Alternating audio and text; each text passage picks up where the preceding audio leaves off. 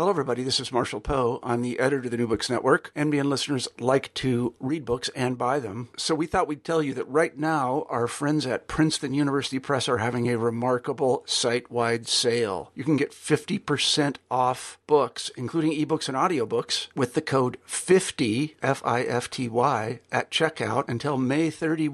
You can save some real money on Princeton University Press books. I encourage you to go there and check it out.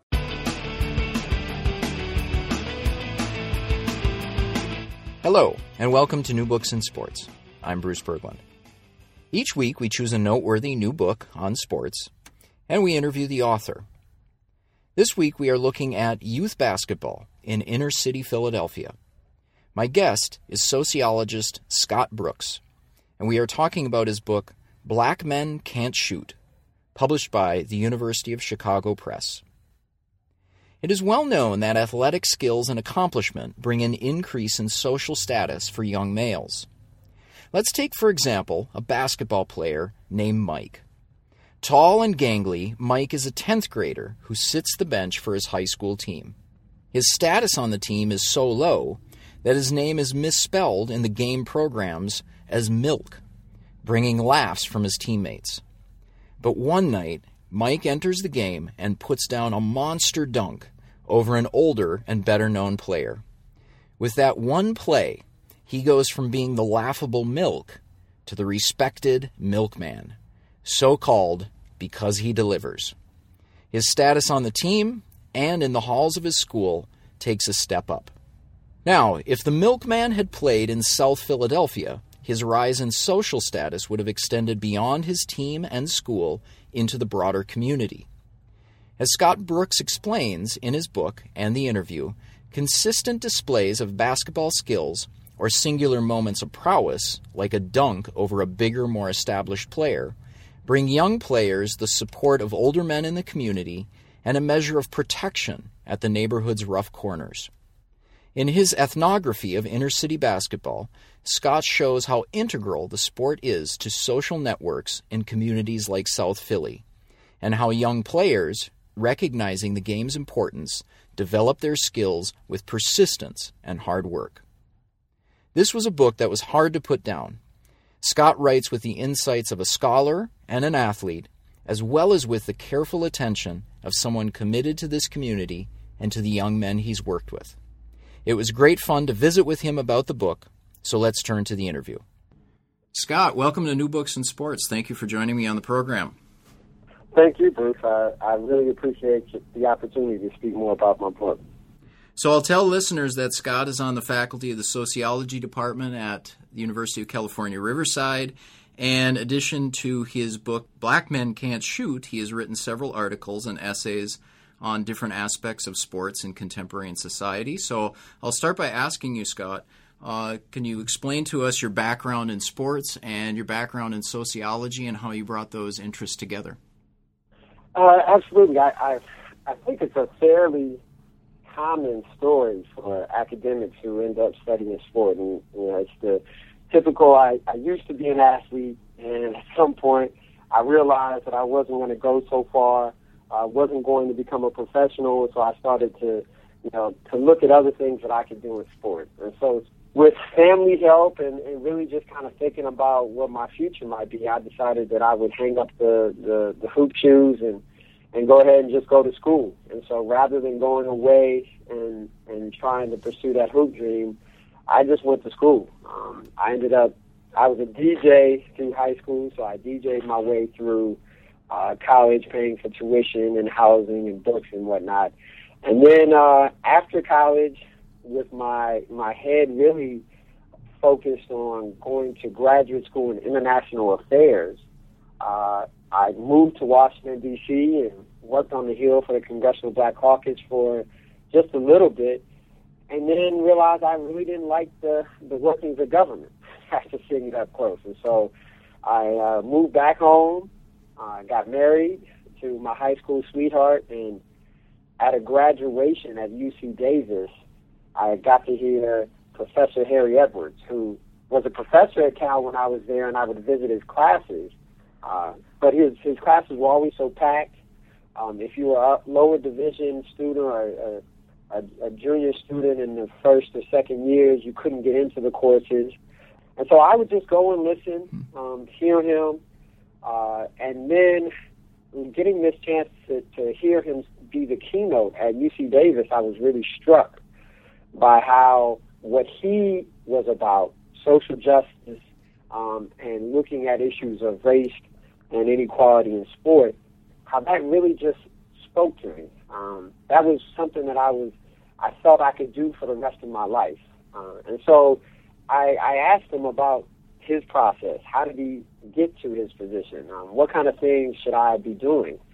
And really, he, he helped map out the plan of, you know, go ahead and get your P H D, and then look to, uh, you know, be an academic, and on the side you have a, a job as a sports sociologist. And so um, here I am, uh, haven't broken to the side of being on a, a an actual playing field, a professional playing field.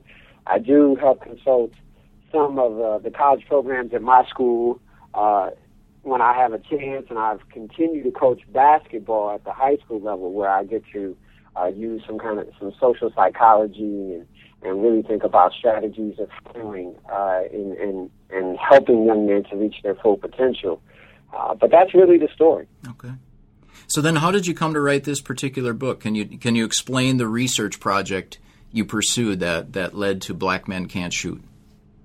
Yeah, so in my first year, very first semester at the University of Pennsylvania, I took a class on ethnography, um, systematic study of culture through qualitative research methods. And uh, our professor, Elijah Anderson, told us to go find a street corner, um, go find a, uh, a place like a bar, and really try to take it in, become an observing participant, and, and get on the inside and learn their uh, local knowledge and culture, and then report back. And so I was, uh, knowing that I was interested in sports, I asked the question, what makes Philadelphia a basketball city? And so that's where it all started, really trying to to go out and, and speak to different members of the community. Uh, I would stop people on the street um, while I was riding the train, and ask them about, you know, Philadelphia's basketball history. And, you know, as odd as that is, I, I was immediately hit with the problem of this question, because I had people respond that it was a football city, or that it was a hockey city, mm-hmm. or that it was a baseball city. And so then I realized, well, I need to speak to basketball people. And playing in the gyms, uh, at most, just as at most colleges, you play in, in gyms and you get folks from the neighborhood who, you know, see this as a good place to play, where it's competitive, playing uh, against a diverse group of people. Uh, I started to speak to some of the local guys who would come to the gym, and then I also visited some of the parks in West Philadelphia, and I would ask the question there. And it was in that, uh, you know, in that undertaking that I got better answers about basketball. And so I was directed to a league by several people, and so I called the league's office, and they told me that they had a historian, which really sounded odd and hmm. special. But I, I sat with the historian on three or four separate occasions for an hour or two hours, and we just talked about uh, basketball, Philadelphia's basketball history, the history of uh, Jews in basketball in Philadelphia, starting with the South Philadelphia Hebrew Association, and then how that moved into blacks being brought into to basketball. And so I really got that rich history early on. And then in the last meeting with this uh, historian, who was a former sports journalist, he gave me a list of about twenty names. And he said, these are some old guys in the league.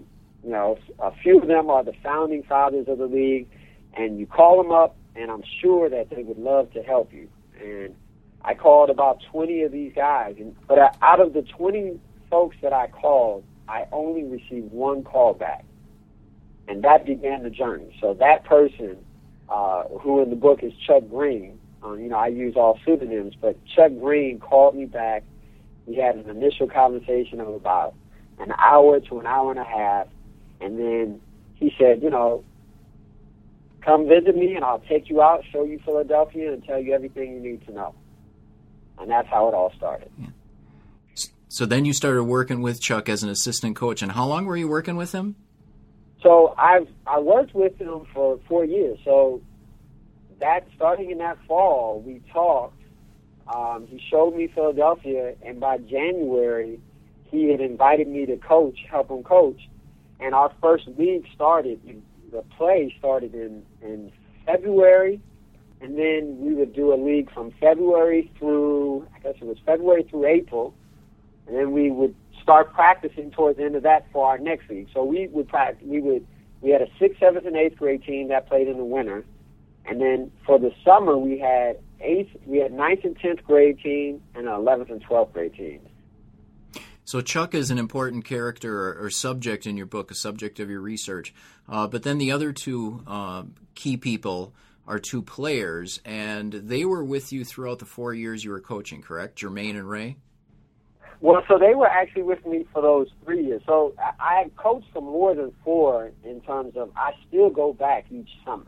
Mm-hmm. So, you know, it, it's it's in my blood now. Um, and people, when they see me, because it's a summer league thing, they don't. Many folks don't know that I I'm not living there. They just see me in the summertime, okay. you know, and they say, "Oh, you know." And and so sometimes I've had a conversation with one guy where he said, "Hey, you know, how you been? I I didn't see you earlier in the league." And I said, "Well, you know, I don't live here." He said, "What?" And I said, "Well, you remember I, I was doing research. I actually got a job. I live in California and lived in California for a couple of years." And he was like, "I thought you were a Philly guy," and so you know. You get in well enough, and again, that's the goal, to become a part, uh, an observing participant. You want to be in well enough that people don't realize or think, you know, they've forgotten that you're an outsider. You want to be an insider. And so, yeah, I, I, I've had the opportunity of being continuously involved, and Jermaine and Ray came in on that second year of my research. And since then, um, I've maintained a very strong relationship with Jermaine. With Ray, he's moved around, and that's actually a mark of his status. So the higher status players mm-hmm. um, end up with many more mentors, many more supports, and therefore they don't rely as much on one or two people. I mean, mm-hmm. they may have their close group, but they have a, a, a, a range of people that they rely upon. And they get, you know, the, these people are useful in different ways. So people who may give them a little bit of money because uh, the kids often are coming from uh, real poverty. Mm-hmm. Um, and so they help them with that, um, and they range from drug dealers to uh, school uh, school teachers to guys who, uh, you know, have have just working-class jobs but go to the playgrounds every single Saturday. They still go there and they play with their buddies, so it's kind of just, you know, their recreational thing. But as these young men start to develop and start to play with the older guys, these older guys who in Philadelphia we call old heads, they take on these younger guys. Mm-hmm. And so they develop these, these different relationships and get close to people, and the more promise that they show, the more that people are willing to invest in them because mm-hmm. they see them as really having this potential for getting beyond and outside the ghetto. And uh, that was Ray's case. And so while he and I were close initially, we were actually closer than I was uh, than my relationship with Jermaine. Uh, he quickly um, became a city player, you know, known around the city, mm-hmm. and therefore really grew beyond needing a stranger like me who wasn't in the community every single day, didn't live in a neighborhood, who wasn't giving him money, um, who couldn't attend all of his high school games. So some mm-hmm. of his old heads would take off work and go to every single game in the city that he played. Mm-hmm. And so you can imagine the kind of closeness that, that they developed with him. And Jermaine, on the other hand, as a lower status player, and, you know, he looked to me, one, because uh, I was just someone who gave him attention and treated him as though he was a star guy, you know, and, and investing in him and, and treating him as special. He really was, he lacked that, and he and he thirsted for that. And so, you know, he, he talks in the book, I, I highlight how he talks about not having as many old heads mm-hmm. and not being, therefore not uh, having the same kind of things that, that Ray and other kids did who were more well-known than he was. But Jermaine is someone that I speak to when we're kind of in a lull, so when he's in, when he's been in the midst of college and it's once a month or so. And then when it's summertime or, you know, or other kind of key periods where he needs me, then it could be as much as every week. Huh. Okay. All right. Well, we'll talk about all these things over the course of the interview, but I want to go back to, in starting out with the book, we should probably, uh, or I should probably ask you about the title, Black Men okay. Can't Shoot, which is clearly a take on that classic of early nineteen ninety cinema, White Men Can't Jump. So what, what is the message that you're, uh, that you're trying to get across with the title of your book? So, so the message is, you know, when you watch White Men Can't Can't Jump, the thought was that Woody Harrelson's character was was a great basketball player because he was an overachiever, because he worked hard, but he lacked the athletic ability, mm-hmm. um, which the Wesley Snipes character had naturally. He was God-given, right? And mm-hmm. and it's really along, along racial lines. Black guys are athletic, mm-hmm. but they can jump and they can do some of these things. They don't have to work as hard. Whereas the white guys have to work harder in order to, to match the kind of level of, of skill or to play as well. And what I realized in following these young men was all of the work that they were putting in, not simply on the court, but in terms of mental and emotional energy. So the figuring out what it was going to take to make a team, what it was going to take to become a starter, mm-hmm. what it was going to take to get to a travel ball team. Um, and then also when the opportunities weren't there. So you could make a team, but the coach doesn't play you. Well, how do you manage that? And how do you figure your way into a better situation? So these kids are really learning. They're putting in so much energy to figure out the rules of the game, right? This game of mobility in basketball. And then applying themselves and strategizing, how do I get from point A to point B? And so that was really the point, to highlight that when we t- when we have these kind of statements of natural ability or God-given ability, particularly as it pertains to race, what we're essentially doing is taking out the work ethic. Mm-hmm. We're, we're not giving these kids the full credit for the emotional and intellectual energy that they put into this and trying to figure it out and following a plan and getting to, you know, the, the places that they want to get to. Yeah. And looking specifically at their their ability as players or how they developed that pl- as players, uh, Jermaine and Ray both become real students of the game. You describe them analyzing film of N B A players.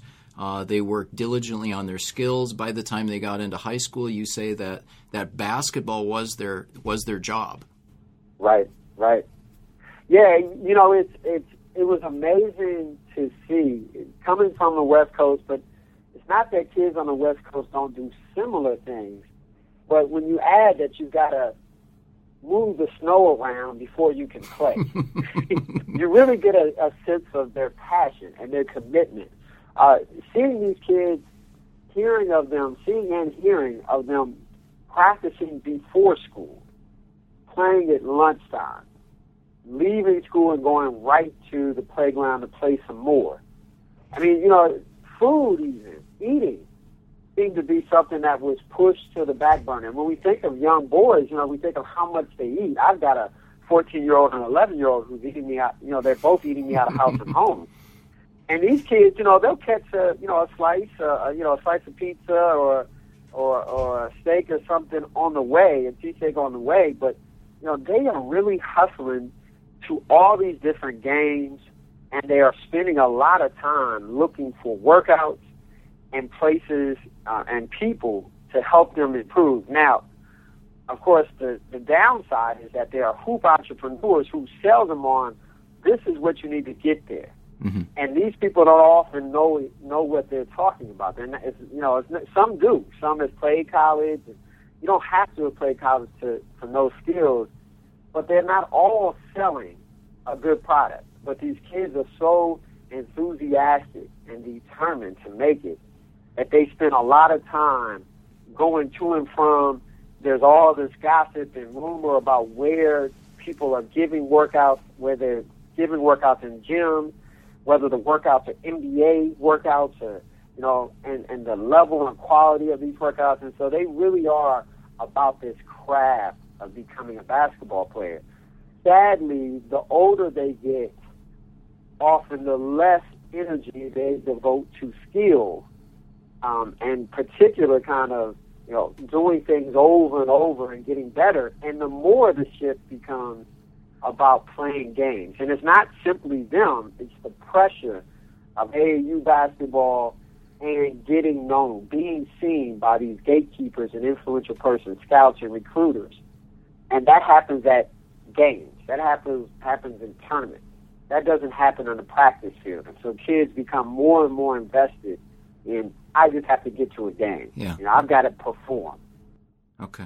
So I want to ask about I want to ask about this process of getting known, and this is this is a major theme throughout throughout the book. Uh, what right. is it what does it mean to get known in South Philly basketball?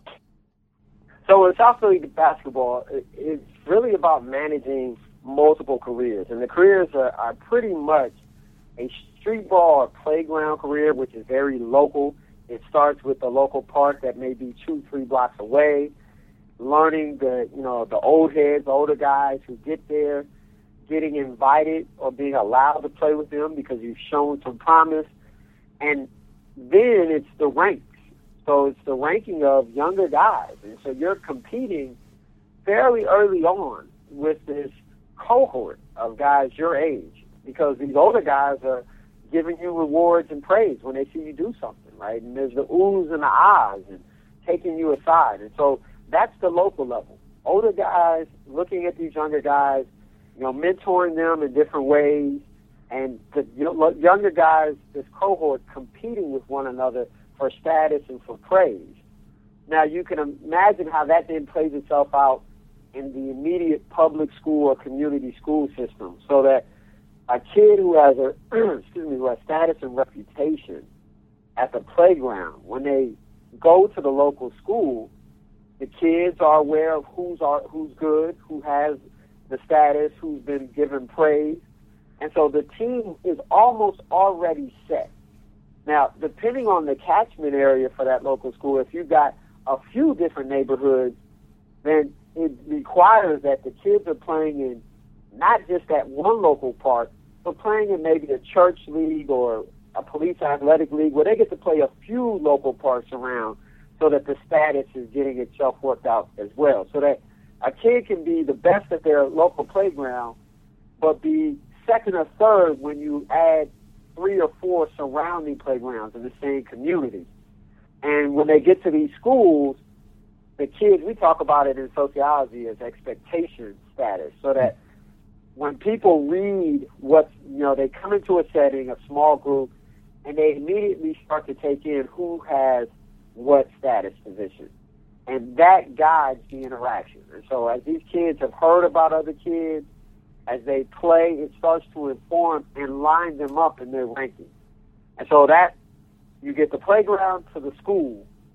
Well, as the schools get higher, you know, as the kids get higher and higher in age, the number of kids that they're going to come across with these different levels of status gets bigger.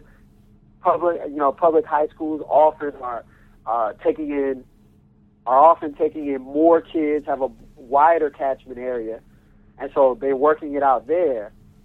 And then you add the even more formal, and it, and I don't mean formal just in terms of that the fact that there's rules, officials, and record keeping like you have um, at high schools, but you don't have at playground. I mean the formal link to higher mobility, which happens through travel ball. Mm-hmm. And so a kid is looking to have a reputation at the local level, just their playground right around their, their block. Then at the neighborhood level, level, which gets them more status and plays itself out at the at the at the school.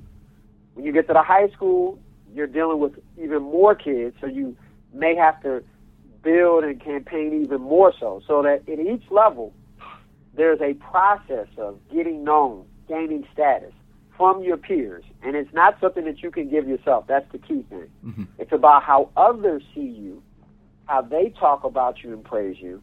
And then it's about the deference, the deference that actually happens on the court. So that what you know when you see basketball, you know, when you're someone who looks just beyond the stats, is that Uh, Kobe Bryant is a star player. When you see all of the shots that he takes, he's a star player because his teammates defer to him and make sure that he gets to take the majority of the shots. Mm-hmm. It's not, you know, it, to a fan or someone who doesn't really pay close attention, even though this is somewhat obvious, they just may not be thinking about it. We just say, oh, he scores more than anyone else. Mm-hmm. But star players generally take more shots and actually don't shoot that higher percentage when you compare them with other players because they're taking too many shots. They're mm-hmm. taking higher risk shots. So the way that a player is a star is by deference from others. And so getting known is building this status and reputation by playing, having the networks and people who praise you and who campaign for you, recommend you to others and say, this kid is good. You need to play him. Uh, having your peers defer to you, which gives you the space and the opportunity to take more shots and to actually showcase your ability. And that happens, and then we have the A A U travel ball circuit, so that as these kids are playing on these teams, what they are doing at the same time is essentially auditioning mm-hmm. and making cases, making a case for being put on other teams. Mm-hmm. So that the better that they perform, the more that people talk about them, the more that the more opportunities they're going to have to play on other teams, where people say, I want you because I heard that you're great. I heard that you're good. And then travel ball teams are often made up exclusively based on recommendation or firsthand observation. So if a kid is recommended by a person who is influential, a former star player, um, or a coach that has a, a, a, a name recognition, then a A A U, a travel ball coach, will say, I want you on my team. Sometimes it's sight unseen. And other kids who will go and try out because they heard about it, like a Jermaine early on, were told, you're not ready yet. Right? So these kids are engaged in the local, in the community level, in the citywide level, and then ultimately by playing at this travel ball, they're looking at getting to regional and national levels. And so depending on how much status they gain, how many people are talking, who has seen them in terms of scouts and recruiters, they may have to work at every level to make their name known. Mm-hmm.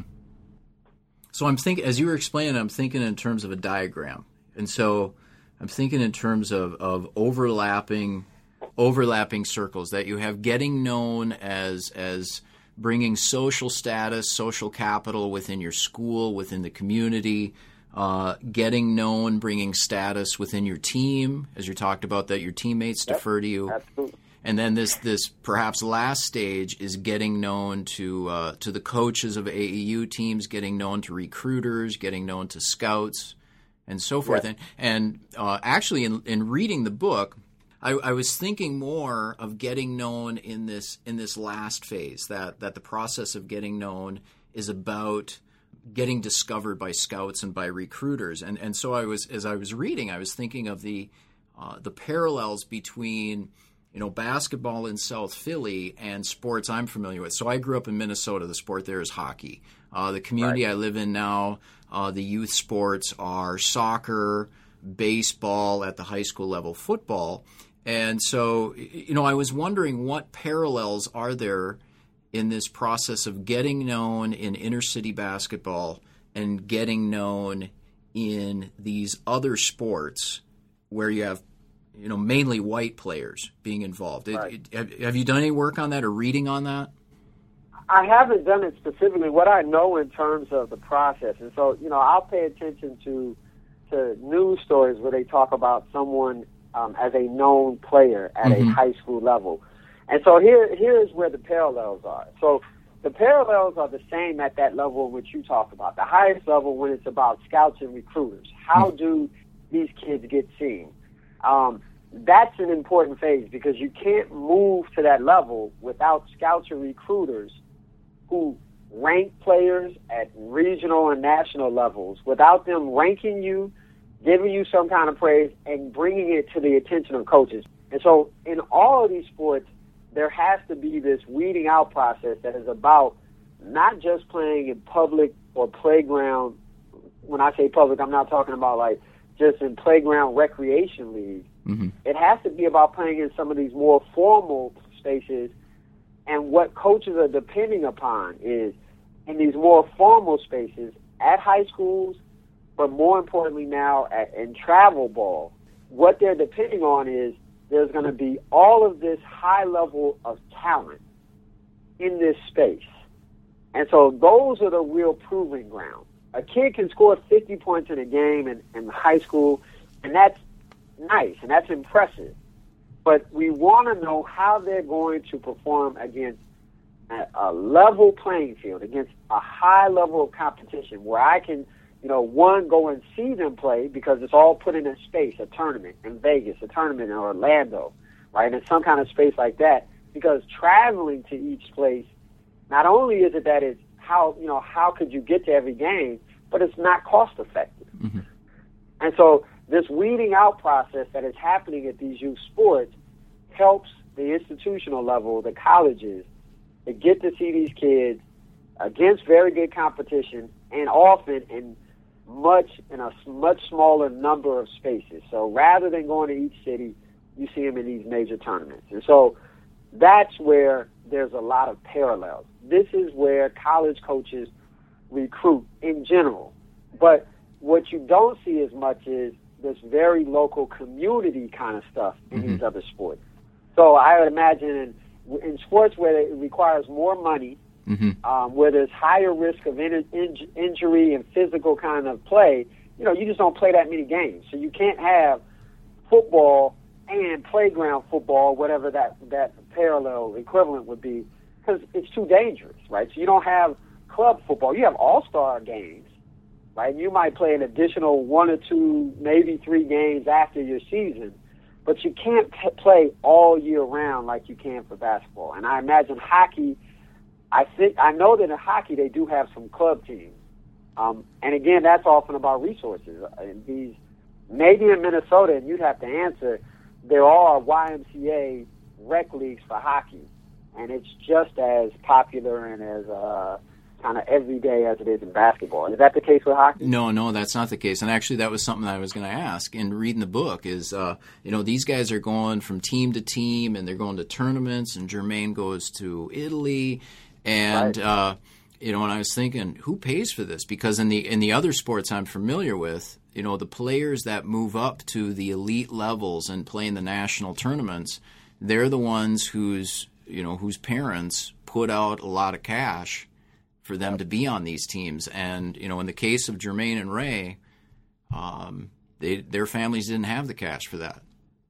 And that's where you, we get back to kind of the, the sports machine, and, and in particular when we talk about race and the cash sports. So that, you know, when you look at a volleyball, a hockey, you have one country club sport, and then you have other more middle class or at least expense-heavy sports. Mm-hmm. And so the kids, um, because basketball is one such a huge moneymaker, because it's been part of the pillar for sports apparel companies, right, to invest in basketball and football. This is where their major endorsers come later. The, you know, they we. The, the sports apparel companies get behind the Kobe Bryants as as as spokespersons rather than, and, and several basketball players and football players, rather than having so many hockey players as their spokespersons. But that's the funding for youth basketball. Mm-hmm. Right? It's the Nikes, the, the Reeboks, and the Adidas. They've been funding this for, you know, since the seventies. They've been funding inner-city sports. Now, the hoop entrepreneurs, guys who get into coaching, and not just coaching because of kids, but also see this as a business, as a job opportunity, these coaches um, are making money out of it. And what they do is they'll start with kids as young as six or seven, and they often have a a payment situation where it is, you know, we make the the poor, the excuse me, the youngest kids start paying, and they pay early, and the thought is that when they get to high school, they won't pay, so that younger kids pay for older kids. Mm-hmm. The older kids bring more prestige because they're going to bigger tournaments, more tournaments, and if they win, then all of that is good for the younger guys who can see themselves as being the next kids in the turnstile, right, filling those places.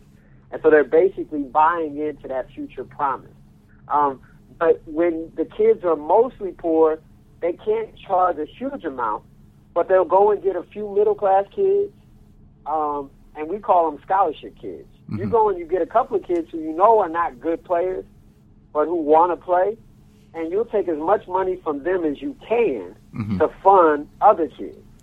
And then you're also looking for um, funding from the apparel companies. So uh, the apparel companies have pulled a little bit. They definitely pulled, well, not a little bit, it's actually more than that. They definitely pulled back from sponsoring um, a lot of teams, as many teams as they used to. Mm-hmm. They now are kind of only invested in sponsoring the elite teams. They no longer pay travel ball coaches on salary. They used some travel ball coaches used to have salaries. Um, this was their job, and so they pulled out of it because of all of the flack that they've caught. But that's those are the funders, as well as professional athletes who come through the system. So when an athlete makes it to the pros, they often set up a foundation. The foundation then becomes the uh, parent for the travel ball team. And the professional athlete gives their money. So in our league, as I talked about, there's a, an, an Aaron McKee team, a Rasheed Wallace team, there's an Eddie Jones team. So several of these Philly guys have their foundations sponsoring travel ball teams. And so they also can not only pay with their own checkbook, but the apparel company that they are connected to also often become the source for that team. Mm-hmm. All right, I want to stick with this, and this gets away from the book, but I'm interested in this. So do you think is basketball, because of the sponsorship from the apparel companies and from N B A players, is, is it somewhat more open in that um, – is, is it more of a meritocracy in that talented kids who work hard are going to get a chance, as opposed to, for instance, baseball or youth soccer, where you can have a talented kid, uh, a kid who wants to work hard, but if that kid's family doesn't have the money, they're not going to be playing on the elite travel teams. You know, they're not going to be going to the to the regional or national tryouts. Well, so I would argue that it, it's it's open in terms of class, so it's not based on class at all. Um, it doesn't matter what class you come from, and in some ways, of course, the more middle class, upper class you are, the more that you're fighting against stereotypes of being pampered, spoiled, soft, automatically, because the thought is that the best basketball players are inner city players because they come from tough backgrounds, come from these playground settings where they're playing against men at early ages. And not only is it that they're playing against men, but they're playing against men who have something at stake.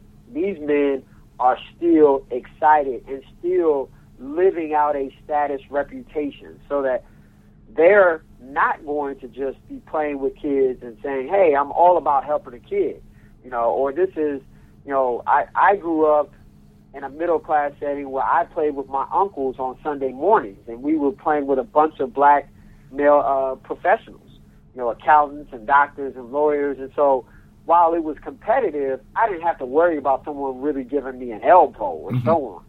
Well, in South Philly on the playground, they're playing against working-class men who made their names by being high school players or didn't, and are trying to make their name as playground legends because it didn't work out in high school or they couldn't go to college.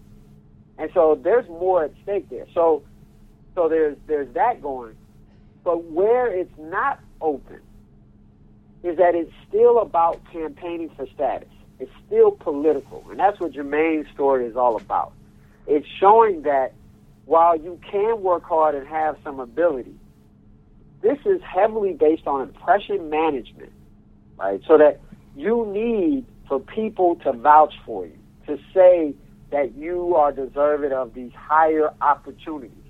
And so if you get into a situation with a coach, you don't like the coach, the coach didn't play you, you have some kind of falling out, your mother or father doesn't like the coach, thinks that, that the coach shouldn't have pulled you out or should have played you more, and they raise a stink with the coach. The coach then has a lot of power, depending on, you know, particularly I'm thinking of high school coaches at the at the school, has a lot of power in saying, this kid is not ready.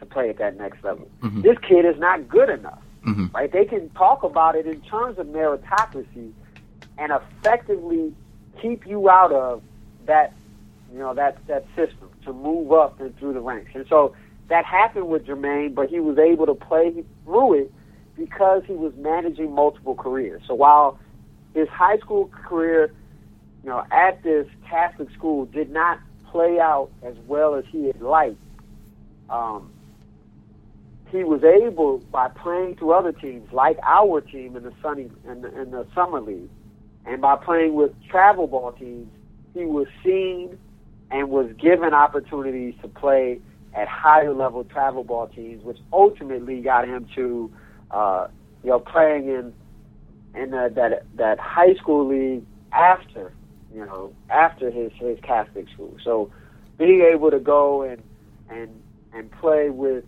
his with additional programs and playing outside of that high school, having those multiple careers is what was is what gave him the opportunity to work around, work outside of a negative evaluation by his high school coach. And so the politics are very much in effect. And so many kids will look at it and tell you that it's unfair, mm-hmm. that it becomes about who you know, that it becomes about, you know, coaches at the travel ball and even in the summer league are playing their favorite. And so there's those kind of politics. And that's why they jump ship and find other teams. So it's it's open in terms of class, because class, when it works itself in basketball, is actually not like what we generally see in the rest of society. The poorest folks are seen as having uh, the best, the greatest tenacity and enthusiasm and desire. And this is actually what, you know, started or initiated my uh, another paper that I wrote, the the preferred worker. Mm-hmm.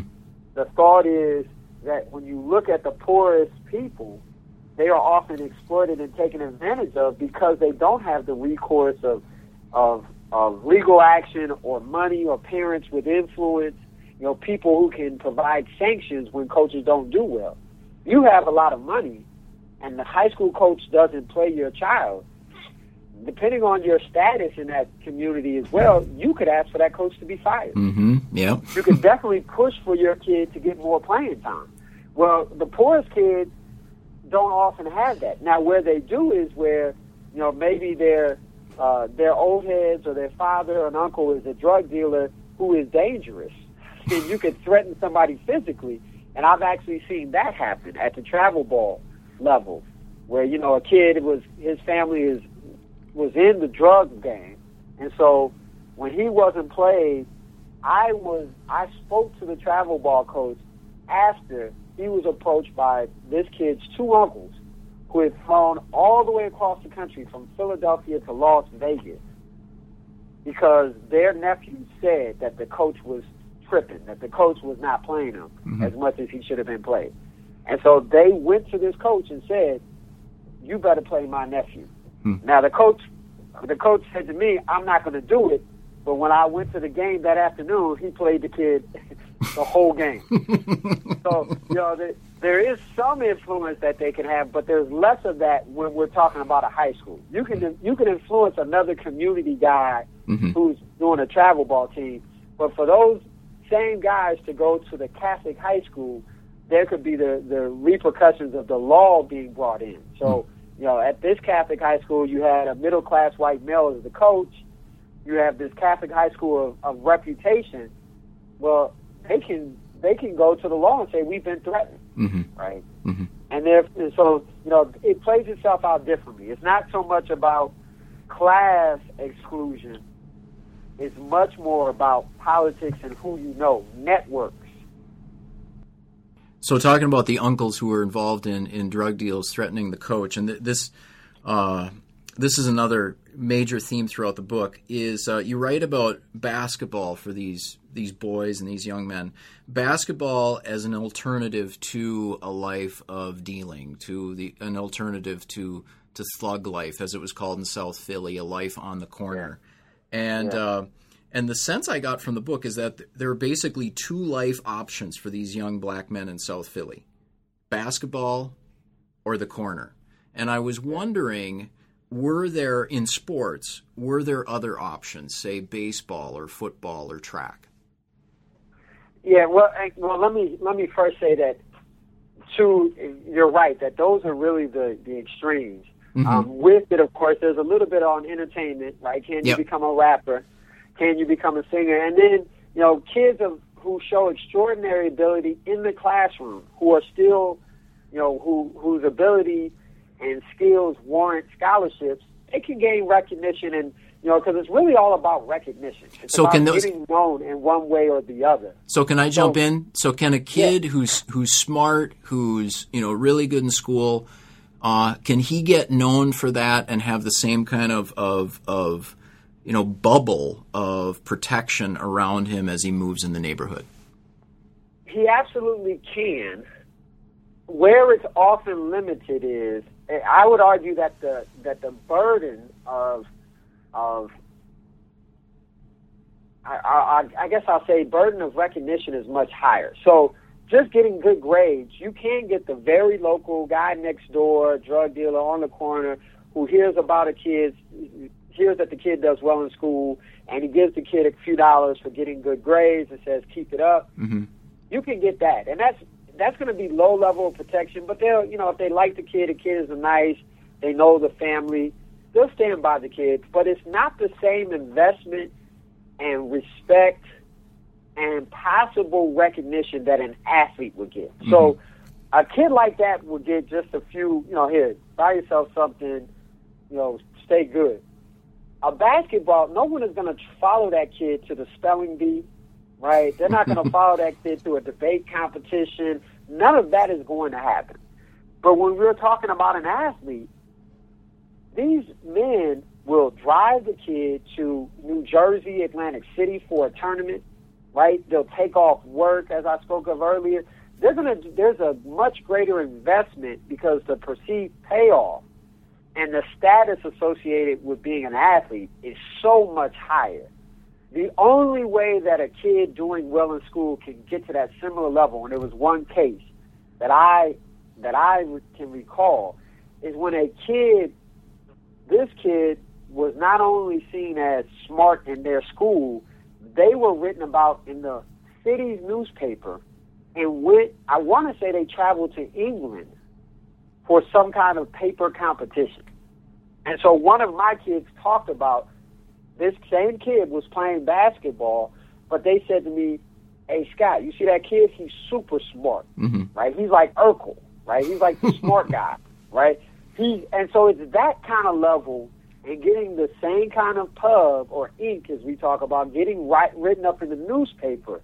A kid would need to get to that kind of level to get a similar level of respect, right? For a kid who, you know, a basketball player who may just have their name in the box score, but score a lot of points, but never get a an article written about them, they would be at an equivalent level. Mm-hmm. That kid, you know, the basketball player may never leave South Philly, may never go to college, but will be known for, you know, this could be their I- permanent identity, social identity, as they were a star at mm-hmm. this high school, right? Whereas the smart kid uh, who would probably hopefully leave the community and be gone forever, right? Because it's less likely that if you're upwardly mobile, you're going to come back and live in South Philly, right? So they're they're actually often forgotten because they leave. They don't come back, whereas athletes often still are negotiating. They're still coming back. They'll, even if they make it well in college, they're not getting paid to where they can lift their family out.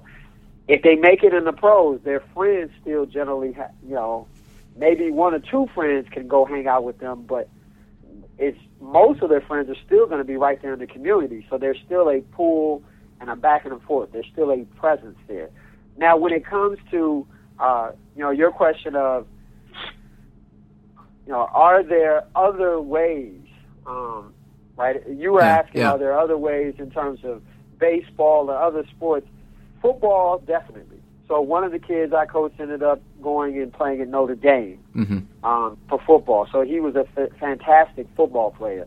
Uh, in Philadelphia, it has, you know, big-time baseball with the Phillies, big-time football with the Eagles, right? And there's history there. We're big-time in hockey. Um, of course, there's there isn't much overlap, if any, in basketball players and hockey players. So, that, so I don't know any of those stories. But I do know of very good football players. Marvin Harrison, uh, you know, the mm-hmm. future Hall of Famer who played for the Indianapolis Colts, played in our famed summer league. Um, and so you know of football players who played basketball, sometimes were as good. You know, of course, the accounts of a Randy Moss being an excellent basketball player and playing with Jason Williams' White Chocolate. Mm-hmm, mm-hmm. So you know that there are those overlaps, and that can happen in football.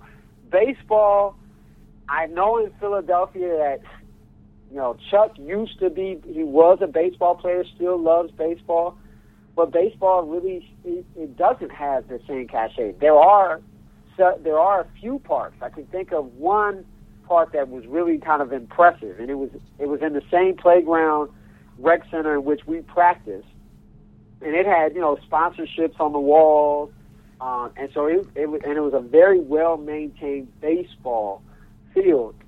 It was not all black though, so mm-hmm. even though it was in the heart of South Philly and in a, ba- a black community, it was more of a mixed setting. So when you're talking about these young black men, they are focused on basketball, football to uh, a lesser extent, and boxing is huge in, in Philadelphia. Okay, it still is. So, yeah, it's still it's still huge. Now, again, the numbers are not going to be there, but it is still it is still something that's big. So many of the rec centers had boxing. It was something that was a little bit more invisible. The doors were often closed, and they needed to be because the stench was terrible, as you can imagine. But uh, But boxing was still something that kids did. Often it was, you know, one of those early sports. So a kid like a Jermaine and Ray, early on would, you know, maybe they do a little bit of soccer depending on their neighborhood if, if there was soccer offered. But they would definitely do football. They would do basketball. Um, and many of them did boxing, mm-hmm. right? But boxing, once once most of these kids got hit, they decided they didn't want to do boxing anymore. Uh, so you had to be that kind of kid who liked, you know, who was really aggressive and liked that. And in baseball, it was a lot like soccer. You know, they might play for a season or two and can yeah. be called being good, but they really were focused on football and basketball. And as they got higher and higher, of course, they began to specialize. Okay, okay. So then as they get higher and higher, and going back to basketball, something you mentioned at the start of the book, that the players you worked with and their parents, they were aware of the improbability of their making it to the N B A. And I, I, I, if you can, I'd like you to expand on that. So what did these players see as their aim in sticking with basketball? And and how okay. did they talk about their goals as players? What did they want to accomplish as players? So the the interesting thing is the kids, while they look up to pro players, mm-hmm. they often have more admiration and respect for the older guys, the old heads at the playground. They see these guys as impressive. So Ray said about about Marcus, if I could just be Marcus, I'd be happy, right? If I could just have that kind of respect from the local community and from these young bulls, as we say, from the younger boys, he talked about as being happy. Um, many of these kids who come to us, because we were an elite, prominent league for the most part, they're coming through fathers, mothers, and uncles, people that they, you know, who have been talking about our summer league for a long time. It's a, it's an honor for most kids just to be in this league because it's exclusive. There's going to be generally one team from each area of the city and then a few foundation teams. And so they are some, they are fairly exclusive and elite. And so, you know, getting to that point of getting recognition and being able to say, you know, wearing the clothes, wearing T-shirts and jerseys from other leagues, that is a reward. And so they're looking at that status and saying, hey, you know, this helps me to get girls. Mm-hmm. You know, people see me as someone who's important. People may, you know, when they when they see me on the street, they'll stop and ask me how my game went. Um, they see that, and that is huge. Now, it doesn't mean that, of course, if they if they didn't have the op- if they had the opportunity to go to college or the pros, that they wouldn't want it. They would, but they realize, right, mm-hmm. that that this is a process and that they first need to make their names at these local and, and lower levels. And so when your father was a big-time high school high school basketball player, that's what you hope to be, right? Mm-hmm. Um, the dream, it doesn't it doesn't take away the fact that there's a dream, but they recognize that that's not as likely and that it is good enough. And it's not just good enough, it's it's fantastic to have that local status, mm-hmm. that that local status matters. And when they see these old heads with that local status, that's what they're immediately after, you know. Mm-hmm. I and that's their first kind of measuring stick, right? When I know that they're when they're talking about me like they talk about this person, then I know that I'm I'm known, you know. Then I have some pride about me. So that's where that's where most of that comes from. And then you have, you know, the parents who whose fathers in particular were not good, right? So they're putting their kid into it because they go, well, this is another opportunity for, for you to get better, because when when I go and play on the weekends at the playground, I want you I want to play with you and have some pride. So they're looking at the opportunity for learning. You know, they want their kid, it's it's an it's a part of their cultural repertoire. Mm-hmm. They want their kid to be able to go on the court and not suck, right? So it's a lot like my chapter on Can't Look Poor. It's like you don't have to be the star, but you don't want to suck. You don't want to be that scrub. So I want you to get as much basketball as possible, because this is what men do, right? We talk mm-hmm. about gender as a practice. This is what men do in South Philadelphia. They play ball. And so you got to be able to at least show some kind of skill. You don't have to be the best, but you got to show some kind of skill. So we're almost out of time, Scott. And uh, I want to go back to the start of the interview and the start of the book. And in the book, you talk about your own basketball career, and you make a statement there that, in my view, connects with, with the themes you unfold throughout the rest of the book. You wrote that your basketball career came to an end because you, quote, didn't know how to become a star player. Yeah. So I want to ask you, in the process of researching and writing this book, what what wisdom did you gain in, in terms of looking back at your basketball career about what you should and should not have done as a basketball player? That's a great question. Great question. Well, so, you know, my my uh, my professor, Elijah Anderson, talks about the importance, uh, well, not just the importance. He talks about research being about one's own story. That essentially what we're working out when we do our research is we're working out our own troubles, mm-hmm. our own, you know, struggles that we've had in life. And so it is very much, you know, this research and focusing in on the career, you know, as you pointed out, was really about saying, you know, how could this have helped me, right? And mm-hmm. and And why didn't it work out for me? That's why I chose a career study to focus on, because, you know, the data is is enormous, but to focus is, you know, requires, you know, some kind of attention and desire to take a certain path. And so I think really at the end of the day, I, I struggled partly because I moved into, I, I lived overseas right before high school. And so to come into basketball at high school, I didn't realize that I had already missed this fundamental period of getting on a certain trajectory and path. Mm-hmm. I had no status, no recognition coming in. Whereas, uh, I, so I was away from fourth to eighth grade overseas. And one of my oldest friends, two of my oldest friends, ended up being star players.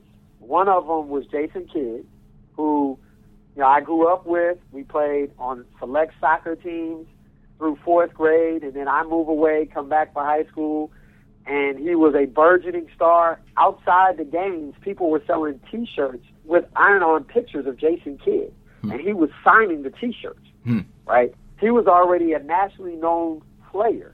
You know, that doesn't happen overnight. Mm-hmm. I come in in ninth grade, and nobody knows me. I've not played any eighth, in any eighth grade tournaments, didn't play in the, you know, the, the local eighth grade leagues. All of that stuff was preparation when you look at Jermaine and Ray. They had been playing locally on the playground, had already been mentored. People were talking about them at least, excuse me, in their immediate neighborhood. And so that got them a position at their high school. right? So going back to what I was talking about before, all of that was setting the stage. I didn't have any of that. And so that meant that my process, I had a uh, a steeper climb to gaining recognition and status.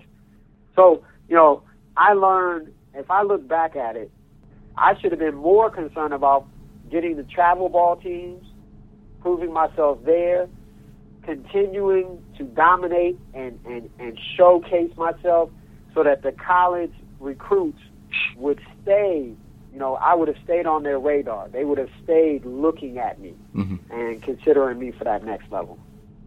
So the last question I'll, I'll ask you, what are you working on now?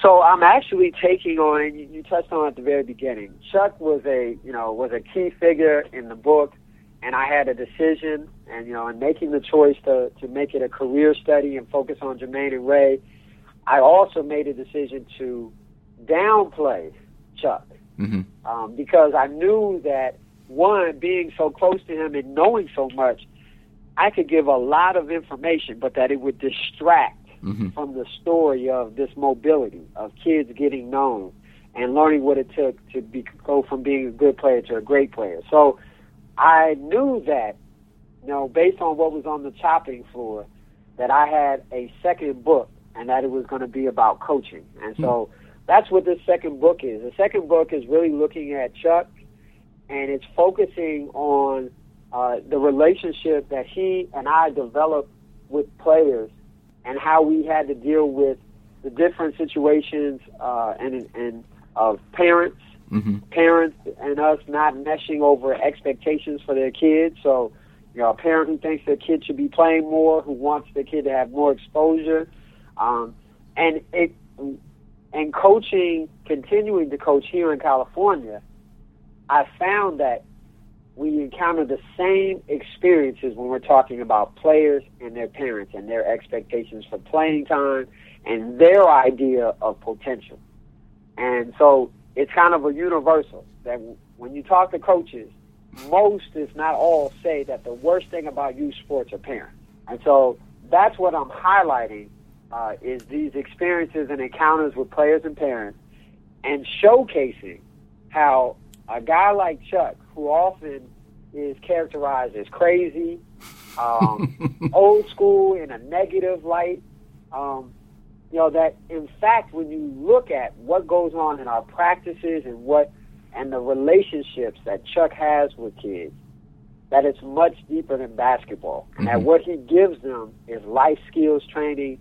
And so I'm highlighting Chuck's approach to show how there's positive cultural capital that comes from this community perspective, you know, and in giving these kids uh, the desire to, to to push for higher expectations, and teaching them about loyalty, and really t- talking to them about persisting and trying to live life in kind of these simple fundamental things, right? So that you, you keep basketball simple, you practice, you work hard, and it'll be good to you. Mm-hmm. Um, and so this book is really, uh, uh, uh, you know, paying homage to him, and talks about my relationship with him and our deep relationships with players, former players as well as current players.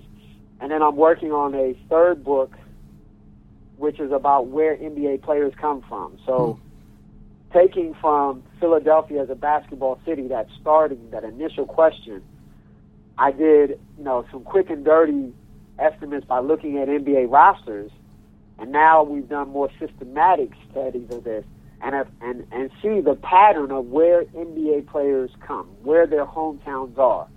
And so knowing that this process is not simply about, you know, biology, right? As mm-hmm. I've highlighted, I want to understand, well, what's the role of city, of the place, in how these players develop? And are there the same kind of networks in these other cities? And it, and is the mobility pattern, is the trajectory the same? So I'm really looking at trying to do this cross-city comparison and see if my findings for Philadelphia, when you think of how my book contributes to understanding basketball mobility at that city level and, and bigger, are there some universal points? Um, you know, that, that I can take from it. I look forward to reading them, because, and especially the book on Chuck, because Chuck, uh, as much as you featured him in the book, he was he's a, just a great character, and it would be interesting to to read more about him. And I can tell uh, not only with Chuck but with Jermaine and and Ray. Um, you know, one of the great things about this book is that that you clearly uh, have this close relationship with them. But then when you turn back to the endnotes, you know, you've clearly done your work in terms of the, the scholarly literature and the theory, and uh, and so it, it was really a great book to read. It it it was a sociology book that is a page turner, so I would think that'd be a That's compliment. Fantastic. Yeah, that is fantastic. Yeah, it's the ultimate compliment. Thank yeah. you so much.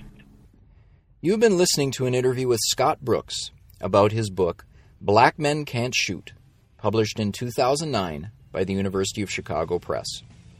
New Books in Sports is part of the New Books Network, which offers more than seventy channels of podcast interviews with the authors of new publications on subjects from military history to religious studies. If you like what you heard here, please visit the Facebook page for New Books in Sports, where you can give us your feedback, offer suggestions, and find links to thoughtful sports writing. I'm your host, Bruce Berglund. Thank you for listening, and enjoy your week.